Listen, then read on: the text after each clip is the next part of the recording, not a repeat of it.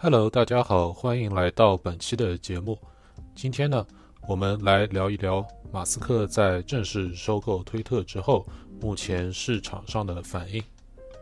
首先呢，让我们来看两则新闻。首先，第一则新闻是马斯克在美国时间周四晚上开始宣布，所有推特的现有员工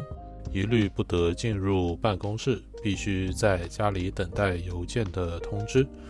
如果是能够幸运的留下继续工作的，那半数员工将会收到一封正式的发到工作邮箱里的邮件，而不那么幸运的百分之五十的员工呢？则将自动从公司的邮件和其他软件系统里被踢出，并且在自己的个人邮箱里收到一封解雇的通知。从推特上的各个员工的反应来看呢，这个通知并不是同一时间发出的，而是有一个长达十二个小时左右的一个过程。从目前看到的一些简单的我个人统计的结果来看呢。裁员情情况比较严重的部门是类似于一些非技术的部门，比如像宣传或者产品管理部门；而偏技术类的，比如研发、软件开发等职位呢，裁员的情况则稍稍好一些。对此，《纽约时报》也是做了一些报道，说目前不管是在推特还是其他的互联网社交平台上，都弥漫着一股不解和沮丧的情绪。据统计，半数的推特员工，也就是大约三千七百人，已经于周五晚上被正式解雇。目前，大多数人都是在社交媒体上做了一个个人的通知。下面我们来看一下第二则新闻，则是许多推特的广告主对于这次大裁员的一个反应。其中呢，有一些我们大家都非常熟悉的国际大公司，比如像大众汽车集团。和嘉士伯啤酒这些公司呢，都已经是于目前正式宣布将暂时停止他们在推特上的广告推广花销。另外呢，也有一些美国以及国际的人权组织也暂时宣布，他们将暂时停止在推特上的一切宣发工作。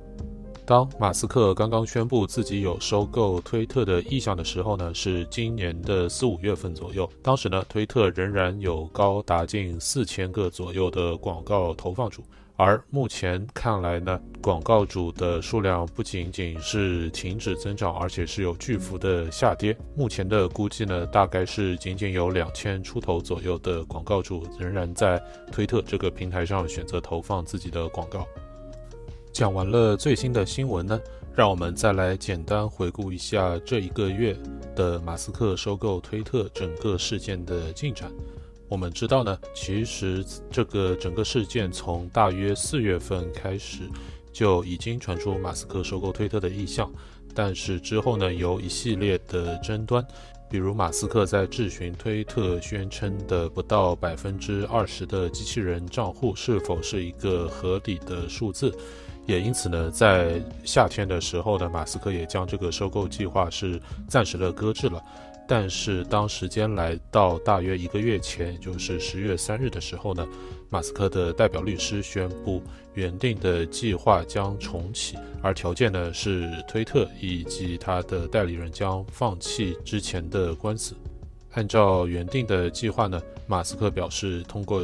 马斯克表示，希望通过收购推特来打造一款名为 X，也就是大写 X 的万能 APP，将各种服务囊括其中。马斯克在之前与一些特斯拉车主和爱好者的访谈中呢，也曾经提到过，他想打造的这款名为 X 的 App 呢，将采用与中国的微信类似的一个服务结构。也就是我们常说的超级应用，或者说 Super App，各种服务都会作为一个子程序存在于这款未来的 X 应用之中。十月二十一日的时候呢，马斯克和推特公司双方的银行家以及律师都已经在完成最后的一些步骤，比如收购所需的文书工作。而十月二十六日的时候呢，马斯克在他个人的推特账号。公布了一段视频，显示呢，他抱着一个厨房里的洗手池，走进了推特的总部大堂，也就是位于旧金山的大楼。并且呢，他的图片配文写道 “Let that sink in”，字面意义呢就是让它沉入水中，引申的含义为这个信息是令人非常惊讶的。而 “sink” 呢，也正是一语双关，也可以指代他手中抱着的这个 “sink” 洗手池。同时呢，马斯克也将个人的简介修改为了推特首席 Chief J，而之后几天呢，他又将自己的推特简介改成了 Twitter Complaint Hotline Operator，也就是推特的抱怨热线的接线员。从这些举动也能看到呢，马斯克他并没有改变之前他自己在推特上的个人形象，也就是常常会发一些比较滑稽或者引人发笑的一些帖子。而在解雇推特半数百分之五十的员工之前呢，其实马斯克已经以短短几分钟的时间开除了这家媒体公司的数名高阶主管，例如推特的 CEO Agrawa 以及他的财务长。Ned Siegel 和他的法律事务和政策主管，也就是推特的首席律师 Majel Guido。另外呢，还有推特的总顾问 Sean Edgett。在十月二十七日收购完成的当天呢，马斯克以四百四十亿美元的价格将推特从一家纽约证券交易所的上市公司变成了自己百分之百私有的公司。当天呢，推特正式从纽交所退市。同时，推特从标普五百指数同步摘牌。当时呢，许多仍然持有推特公开发行股票的个人以及机构用户呢，也是收到了邮件，表示自己的推特股票已经消失，并且收到了每股五十四点二零美元的退款。最后呢，在正式解雇半数员工之前，马斯克还要求大多数员工加班加点工作。对推特进行了一系列的变动，比如呢，马斯克将推特的首页从一个空白、没有公开信息的简单的登录界面改成了探索页面。也就是说，一个用户即使他没有登录推特，他也能在探索页面上看到一些比较受欢迎的用户所发布的帖子内容。另外呢，马斯克目前也是在。仍然在决定之中，但是他的大致计划是宣布，推特目前的一个高阶的账号订阅服务 Twitter Blue 将提价，从原本的四点九九美元每月上调到八美元每月。其实呢，中间还有一个小的趣闻，那就是马斯克首先在他的自己个人推特上发出了一个意向，说他有可能会收二十美元，然后呢，不出意外的受到了许多名人。以及知名推特用户的反对，其中呢，呃，我们大家都熟知的悬疑小说作家史蒂芬金，他自己发布了一个推特，说这绝不可能，我不会向推特支付二十美元每月。然后呢，马斯克也是以他一贯的戏谑的态度，直接回复了史蒂芬金的推特，说二十美元不行，那八美元每月如何呢？于是。八美元这个数字就非常随意的被马斯克决定，而且目前看来也是很有可能成为之后推特的高阶订阅服务的一个正式价格。除了这些商业之外的消息呢，我们还可以来聊一聊马斯克收购推特对目前政治环境的一些影响。因为大家都知道呢，目前距离美国的中期选举还有不到一周的时间。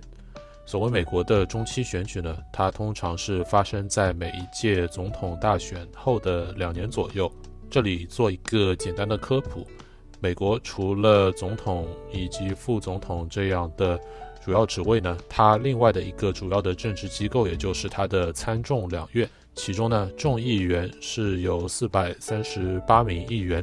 而他们的选期是每两年一届。也就是说，这次二零二二年十一月，所有的众议院的议员都会重新改选，其中就包括大家非常熟悉的众议院议长 Nancy Pelosi。另外呢，参议员是由一百名参议员组成，其中呢，他们的任期是六年，然后每两年是会有三分之一的参议员改选。也就是说，这次会有三十几名的参议员同时进行改选。从目前的民调数据来看呢，很大概率共和党会重新夺回众议员的多数席位，而并且有小概率的机会呢，能够同时夺回参议院的多数席位。也因此呢，很有可能目前的总统 Joe Biden，他很有可能在这次中期选举之后呢，成为我们所说的 lame duck president 跛脚鸭总统。也就是说，尽管他仍然拥有总统的职位，但是由于众议员，至少是众议员的多数席位将会由他的反对党所把持。也就是说，很多他所想推行的政策呢，很有可能在众议院就得不到通过。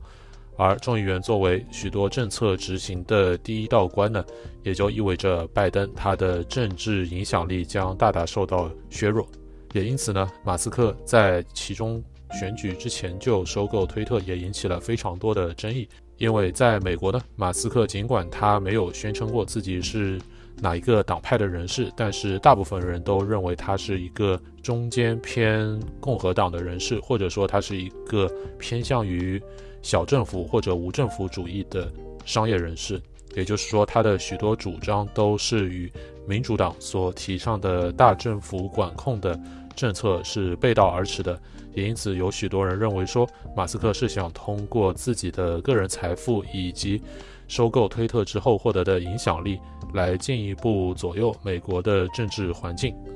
当然呢，这些都只是目前外围人士的一些推测。具体，马斯克收购推特将会在商业和政治方面对美国产生怎样的影响呢？我们仍然需要做进一步的观察以及分析。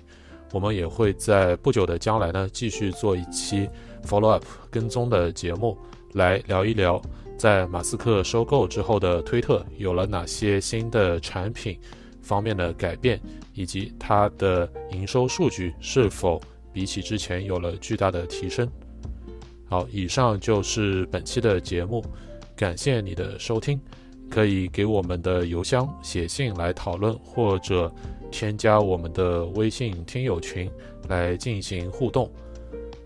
感谢你的收听，我们下期再见，拜拜。